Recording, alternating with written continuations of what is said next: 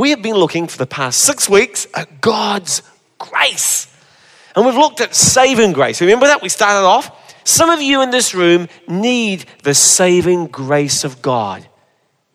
It's available for you. All you have to do is receive it.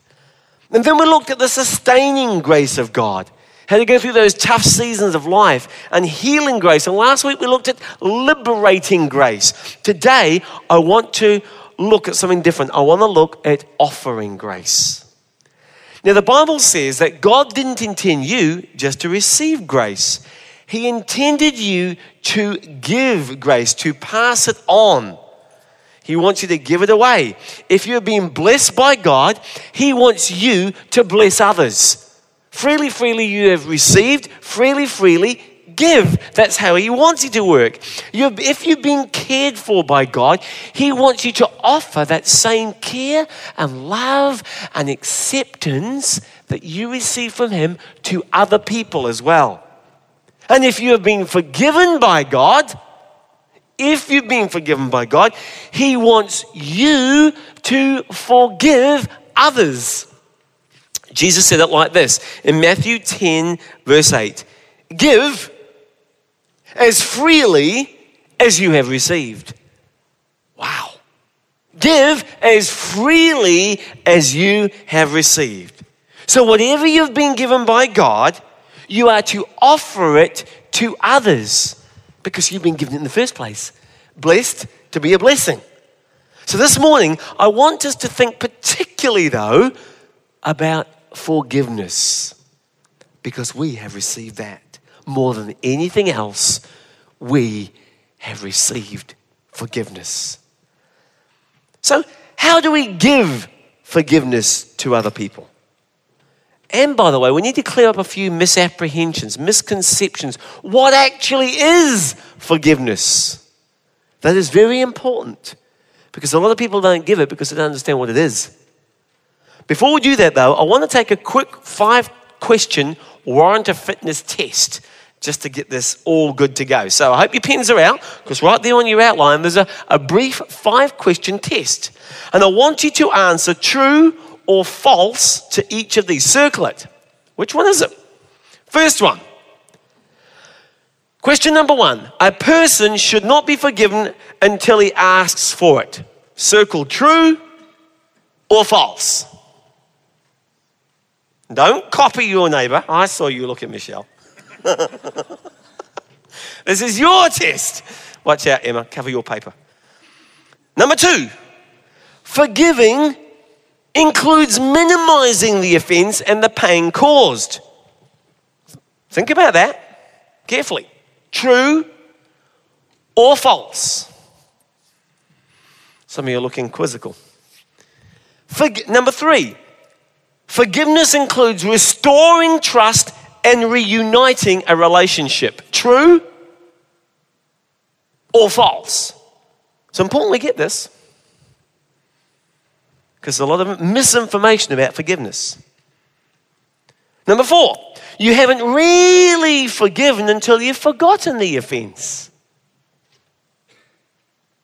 Now, that's an interesting one. True or false?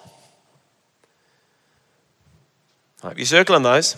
Number five, and finally, when I see someone hurt, somebody else hurt, it's my duty to forgive the offender. True or false? Okay. I hope you've been taking some notes there and circling them.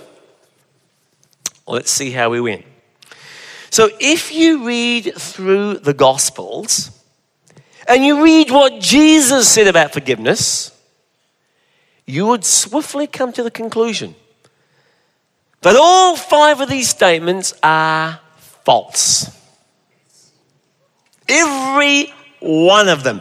I will cover why in a minute for some of these you who are gobsmacked. That's important because how can we hit a target we can't see? We're going to get some definitions clear here first.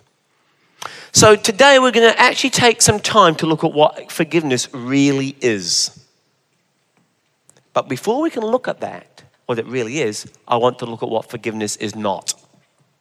So you get a fully orbed perspective on this. Five things that the Bible says forgiveness is not. Number one, forgiveness is absolutely not conditional. In other words, it's not based on some kind of condition. The Bible says it's the exact opposite. The Bible says that real forgiveness, genuine con- forgiveness, is unconditional. It's not something you earn, and it's not something you deserve. It's not something that you get as part of a bargaining tool. Well, if you promise to never do that again, then I'll forgive you. No, no, no, that's a bargain. If you do that, then if you if, the moment you hear the word if, it's a condition. But real forgiveness is unconditional. When you tell a person, I will forgive you if that's not forgiveness, so we're clear on that. You're bargaining, you're not forgiving. Let's be clear about that. Genuine forgiveness is unconditional. So, it can be offered even if not asked for. Do you know that? Well, I'm not going to forgive them until they ask for it. No, no, no, no, no, no, no, no, no. Just let's rewind our memories a little bit and go back to Jesus on the cross. What did he say? Father, forgive them Remember? For they know not what they do. Were those guys asking for forgiveness then? Like heck. They were crucifying him.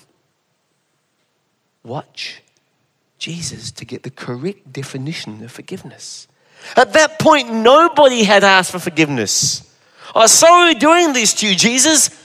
No, no, no, no, no, no, that didn't happen. And certainly nobody deserved that there. Did anybody deserve to be forgiven for that? For crucifying an innocent man? But it was an unconditional offer of pardon. Father, forgive them, for they know not what they do. See, genuine forgiveness, underlined, is unconditional. Number two, forgiveness, to get some clarity on this definition, is not minimizing the seriousness of the offense. Don't do that. That's not forgiveness. Real forgiveness is not minimizing the seriousness of the offense. It's not saying, well, it's no big deal. It didn't really hurt me that much. Yes, it did. Forgiveness is saying, that hurt, that caused pain in my life, but I'm going to let it go. I'm not going to hold it against you. I'll, uh, stay with me and I'll clear all these questions that are coming to your mind up. Number three, forgiveness is not resuming the relationship, if we're talking about a relationship here, without change. Without change. Forgiveness, friends, is not the same as reconciliation. You need to differentiate those two. Forgiveness is not the same thing as rebuilding or restoring a relationship. Here it is. Forgiveness is instant, but trust has to be rebuilt. And that takes a track record. One swallow doesn't make a summer.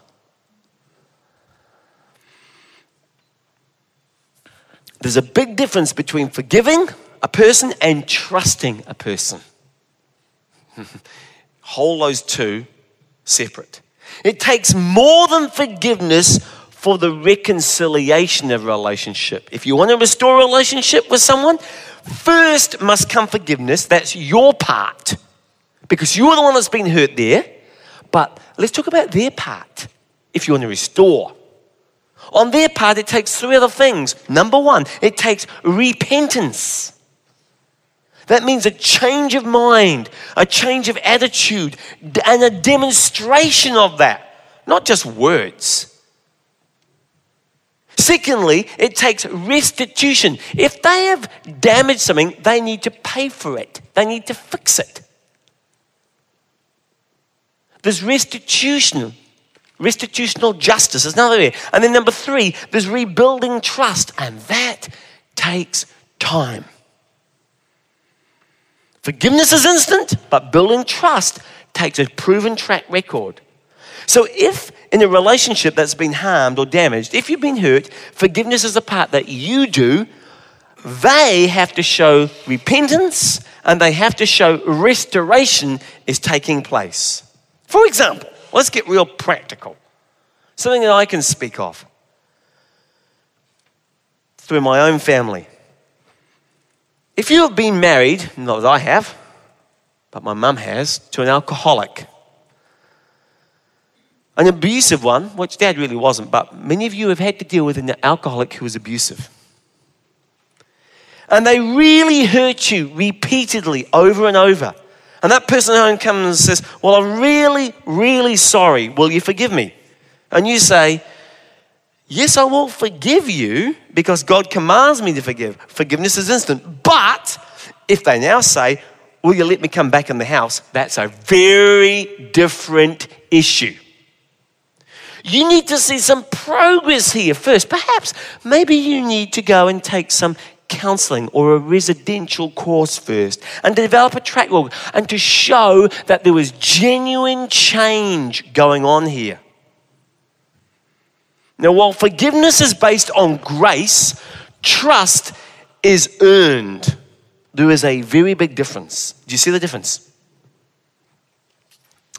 If somebody offends you over and over and repeatedly in the same way and continues to hurt you, you are called by God to forgive them, but you are not obligated to trust them instantly and act like everything's fine. And they can come home and things go on as they had done in the past. No. It isn't resuming a relationship without change. Something has to change.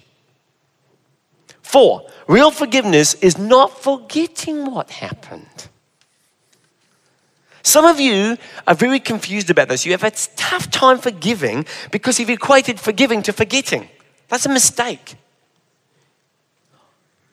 Some of you think, well, I can never forget, and if I forgive, I'll have to start the relationship again. No, no, no, no, that's not true. Forgiveness is not forgetting what happened. The more painful something is, the less likely it is that you are going to forget it. You cannot forget something by trying to forget it. I'll try and forget that. What am I trying to forget? Oh, that, that's right. So I keep remembering it. And you go round and round circles. That doesn't work like that. The only way it fades is by replacing those hurts with something else. Now, some of you think that the ultimate in Christian maturity is when I forget the painful things in my life. It's all gone. The things that other people have done to me. Let me say to you this the truth is, you may never forget. You may never forget them. But if you are a Christian, realize that the sovereign grace of God is working. And Romans 8 28, because God can cause all things to work together for good for those that love Him. Through that pain in our family, which was our family was the center of the storm when it should have been the shelter from the storm. God used that to bring three stroppy boys into his kingdom and to save the whole lot of us, including my father eventually. And I'd go through all that again just to get all of our family into the kingdom of God. Remember and see that God is amazing, that He can bring beauty out of ashes. When you think you've got nothing left, no hope, trashed, hopeless, despondent, God can bring beauty out of that in a way that transcends our understanding. You need to remember how, in those times, you can grow, how God's grown you in character, how it made you more sensitive to the hurts and needs of other people. How it changed the direction at a crucial point in your life. If God hadn't intervened, I'd be in jail by now. In jail. God intervened through the pain. And then you can really thank God and praise God that He's brought you through it. So forgiveness is not forgetting because you probably never will forget it. And number five, forgiveness is my right when I wasn't the one that was hurt. Only the victim can pronounce forgiveness for the person who's offended them. If you weren't hurt, it's not your place to proclaim forgiveness. Sometimes I see well meaning, uh, well intentioned people proclaiming forgiveness on part of something that they've never had a part of. Forgiveness is not my right if I'm not the one that's hurt. Now, change tracks a little before we move to the last portion here. Many people don't understand that forgiveness does not remove the consequences of sin. So, when a woman takes drugs and she gets pregnant, and the baby comes and it has issues, which I've seen in a dear friend of mine's lives. And a mother may say, Dear Jesus, please forgive me for my sins. She's instantly forgiven, but the baby is still born a crack addict. There are consequences for our sins. Or the person who leaves his wife and children, or husband and children, and breaks up a marriage and then later comes and saying, God, I really blew it. Please forgive me. I know that was just stupid. It was selfish. I was only thinking myself, it was immature. I shouldn't have done it. It was wrong. Clear admission of guilt. Now, they are forgiven by Jesus Christ, but it does not remove the scars that go from breaking up a home. Scars on the children, scars on both spouses, which will be there, and all others. There are consequences. So, what is real forgiveness, on the other hand? So we at what it's not. Let's look at what it is now. Real forgiveness is four things. Number one, it's first of all remembering how much I have been forgiven. Remembering how much I've been forgiven. How much grace I've already received from Jesus Christ. That's what grace is and forgiveness is. The Bible says that here in Ephesians chapter 4, verse 32, it says this Be kind and compassionate to one another, forgiving each other just as Christ, in Christ, God forgave you. How, how was the just as? Forgiving each other just as Christ, in Christ, God forgave you. How lavishly and readily did He forgive you while you were still a sinner? Whilst I was still a sinner. Circle in Christ. You're not forgiven because you earned it. You deserved it. Your good deeds outweighed your bad deeds. You never promised to do it again. That's not why you're forgiven. You're forgiven because you put your faith in Christ, and this is a starting point of genuine forgiveness. Now, if you don't feel forgiven, you're not likely to offer forgiveness to others. Likewise, if you're hard on yourself, you're likely going to be hard on others. But the more grace that you receive from God, the more gracious you're going to be to others because you've been given to you and you sense that. So you'll give it. The more freely and the more forgiven you feel by God, the more forgiving you're going to be to others. For example, Jesus one day was in front of a group of religious leaders who, by the way, he had the harshest words for. Jesus has an amazing way of comforting the afflicted and afflicting the comfortable. One day, a streetwalker, a prostitute, arrived in the middle of this crowd in front of a bunch of really academic guys, religious leaders.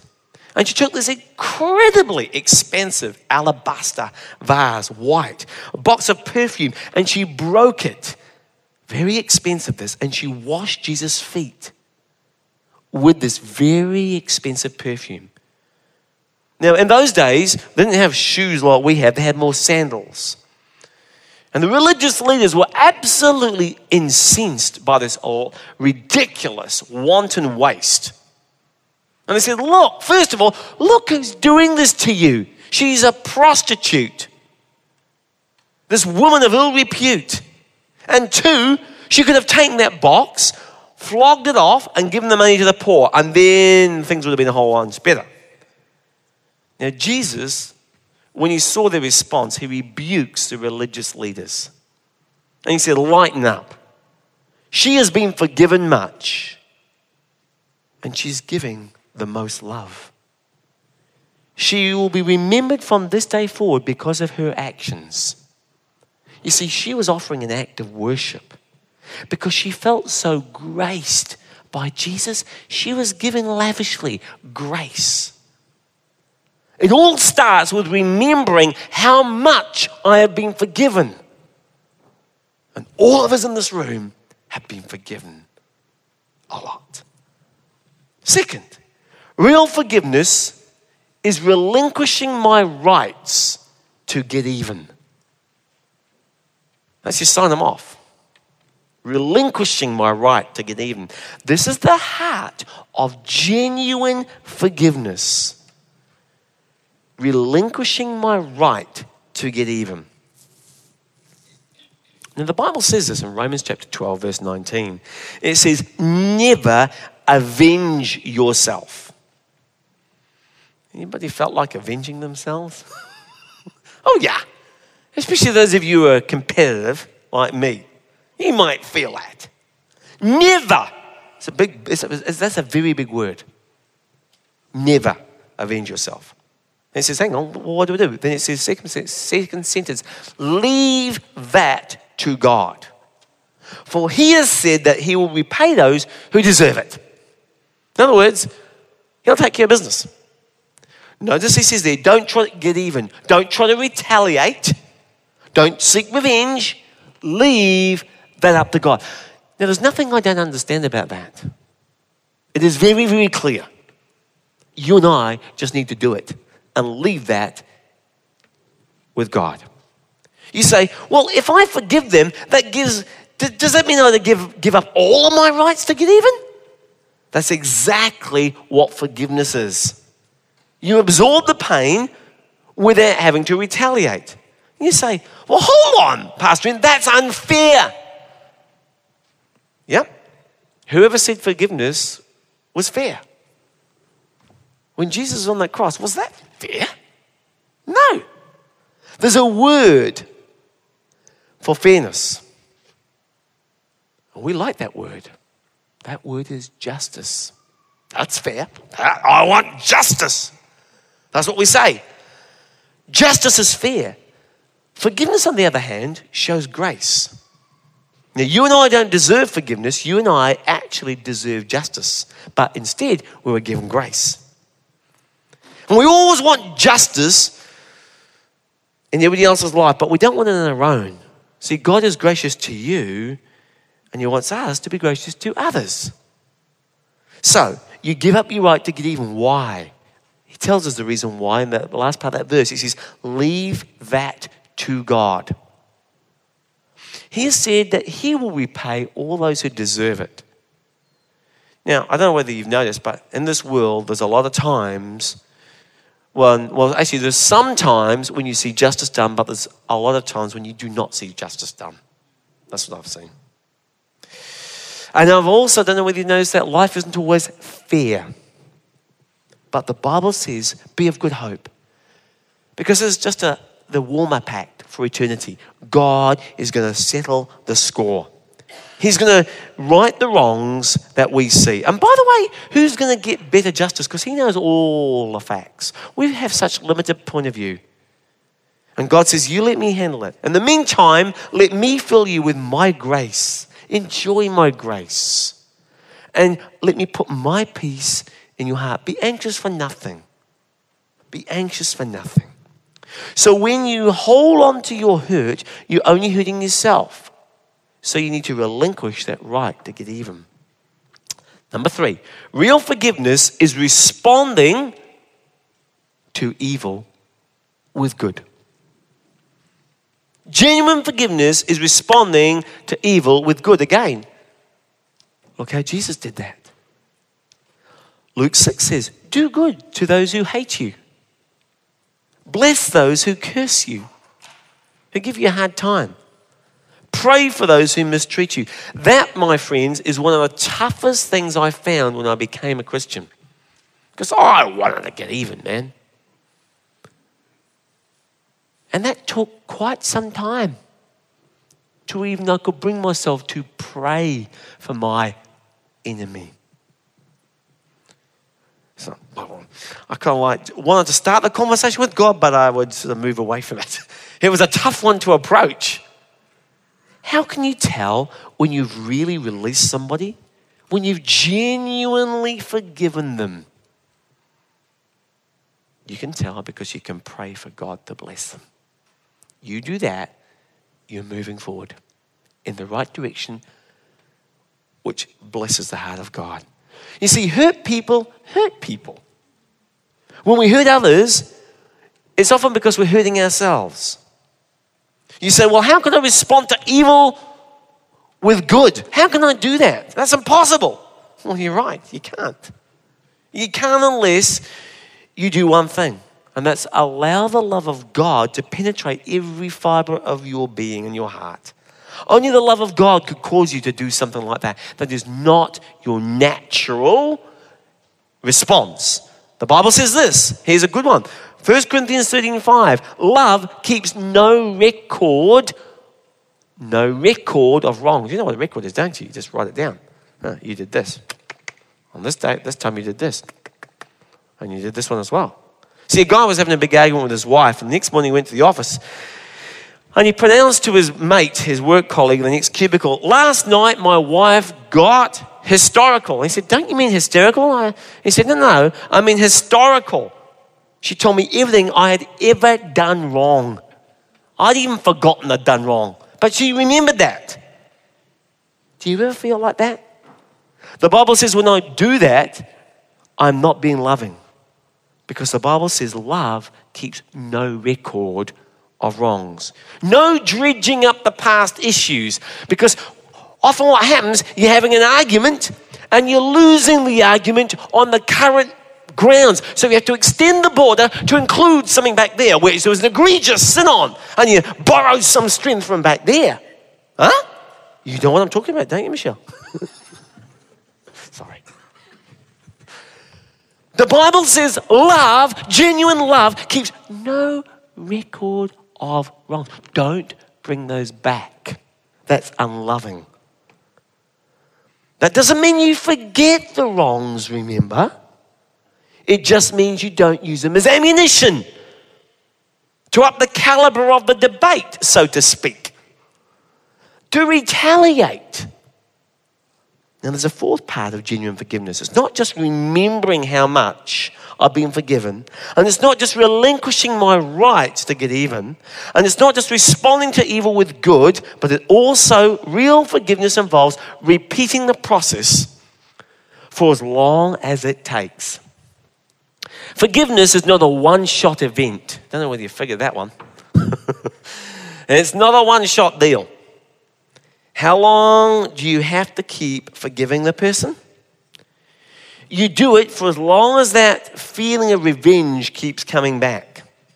Now, Peter, one day feeling a little cocky, says, Hey, Lord, how often should I forgive someone who sins against me? Uh, seven times? Well, Peter, if you do a bit of reading around that, was feeling very magnanimous. See, because the Jewish law said I only had to do it three times. So he thinks, you know what, I'll double down on that. That's six, and I'll add one for good measure. That's surely enough. Double down, add one. Reasonable. And Jesus says, not quite. How does 70 times 7 sound? The point is, for as long as it takes until you let it go. You keep forgiving that person until the pain fades and stops, and the desire to get revenge goes away. Now, if they really hurt you, it's going to take more than once. So that's reasonable. Because the memory is going to keep coming back, but you repeat the process as long as it's necessary. And no doubt in a crowd of this size, some of you today are carrying deep wounds. You're carrying some pain that you've carried for sometimes months or maybe even years. And when you think about that person who hurt you through maybe betrayal or rejection or something else, it can be seen to you to be still as fresh as the day it happened. The pain is still there and you're still hurt. And some of you in this room are still filled with resentment. What do you do? how in the world are you supposed to get on with your life? And maybe you've wondered, why? Why should I forgive that person? That hurt me so much. It was so inconsiderate. And why in the world should I offer grace to that person? Well, I need to be gracious to others for three reasons. Number one, God has been gracious to me. He is gracious on a moment by moment basis. And if you can't forgive or find yourself in that state of mind, you need to pause for a minute and realize just how much God has forgiven you. Because you will never have to forgive anybody more than God's had to forgive you. The Bible says we've been forgiven by Christ and we are compelled to forgive those who hurt us. Number two, and this is an important one, because bitterness is the alternative. The alternative is just bitterness. And you and I know that one does not work. We've talked a lot about the futility of bitterness at New Hope. Psychologists and psychiatrists confirm what the Bible has said for thousands of years that resentment is a super destructive attitude and emotion. Arguments will not kill a marriage. Disputes won't kill a marriage. Fights won't kill a marriage. Resentment and bitterness will. Those two will. Guarantee it. It always hurts you more than anyone else if you hold on to bitterness. It's like taking, oh, taking fire and putting it close to your chest. It's going to eat you up. And so while you are stewing and resenting and thinking of retaliatory ways and rehearsing the pain in your mind, they are often completely oblivious and enjoying a nice sail on a nice, calm day. And they go on their merry way. They've dropped it. You are the one that it's hurting. You're not hurting anybody else but yourself. In fact, the Bible says this in the book of Job you are only, you might want to circle the word only, you are only hurting yourself with your anger. So, resentment, remember this, will never change the past. It's impossible. Think about this logically for a moment. It cannot change the past. Resentment will not solve the problem now, and it won't even make you feel better. It'll make you feel worse, and it will in- prevent you from enjoying the present. So, it's a lose, lose, lose. Resentment doesn't work, bitterness doesn't work. Look at this in uh, Hebrews 12. Be careful that none of you fails to respond to the grace of God. For if he does, there can very easily spring up in him a bitter spirit. Let me be clear what that means. That means a bitter attitude. When you see the word spirit in the Bible, oftentimes it means attitude. Attitude. If he does fail to respond to the grace of God, there can be very easily spring up in him a bitter spirit, which is not only bad in itself, we've already agreed that, but can also poison the lives of many others. Did you see what happens there? Bitterness poisons you and the lives of others.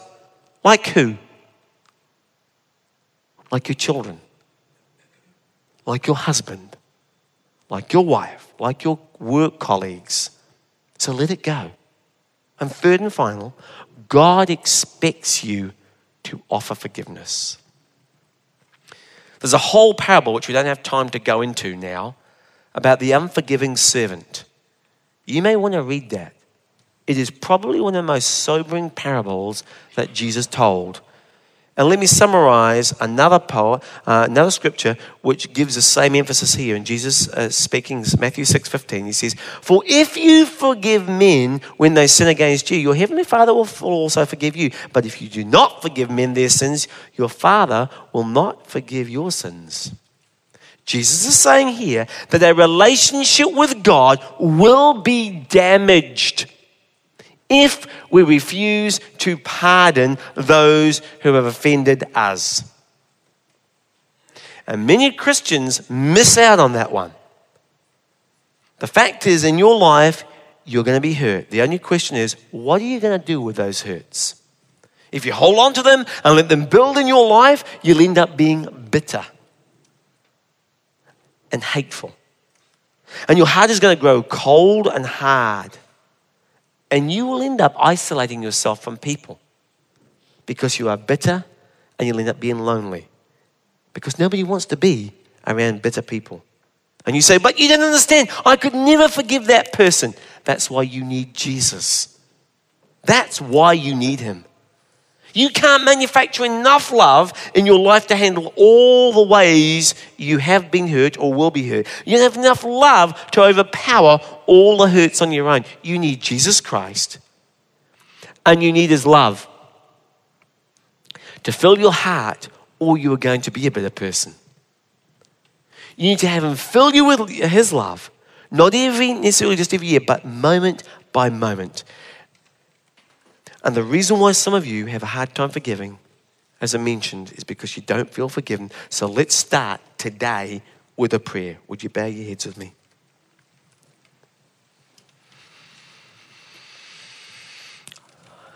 Right now, I want to pray a prayer of forgiveness, and I'd like you to follow me. It's a prayer of liberation, a prayer of freedom and a prayer that can change your life. Some of you say, if I've forgiven that person in the past, why do I still hurt? Friend, you have got to keep forgiving them until that pain goes away. Would you pray this prayer in your heart? Dear Jesus Christ, you know the hurt I've experienced by the hand of others. And you know that resentment has made me act in ways that have been unhelpful, unhealthy, and sometimes plain unreasonable. I need your power, your love in my life to release and forgive those who have hurt me so I can stop letting them control me. Would you please replace my hurt with the peace that passes understanding that comes from your love? Father, thank you for every life that's here today. I pray that, Lord, your Holy Spirit will draw, Lord, them would heal their lives, would heal their hurts, and they'll be drawn to you and your boundless love, which is deep enough to swallow any hurt and to cover it as the waters cover the sea. Father, thank you for this time today. Thank you for the moving of your spirit so gently, healing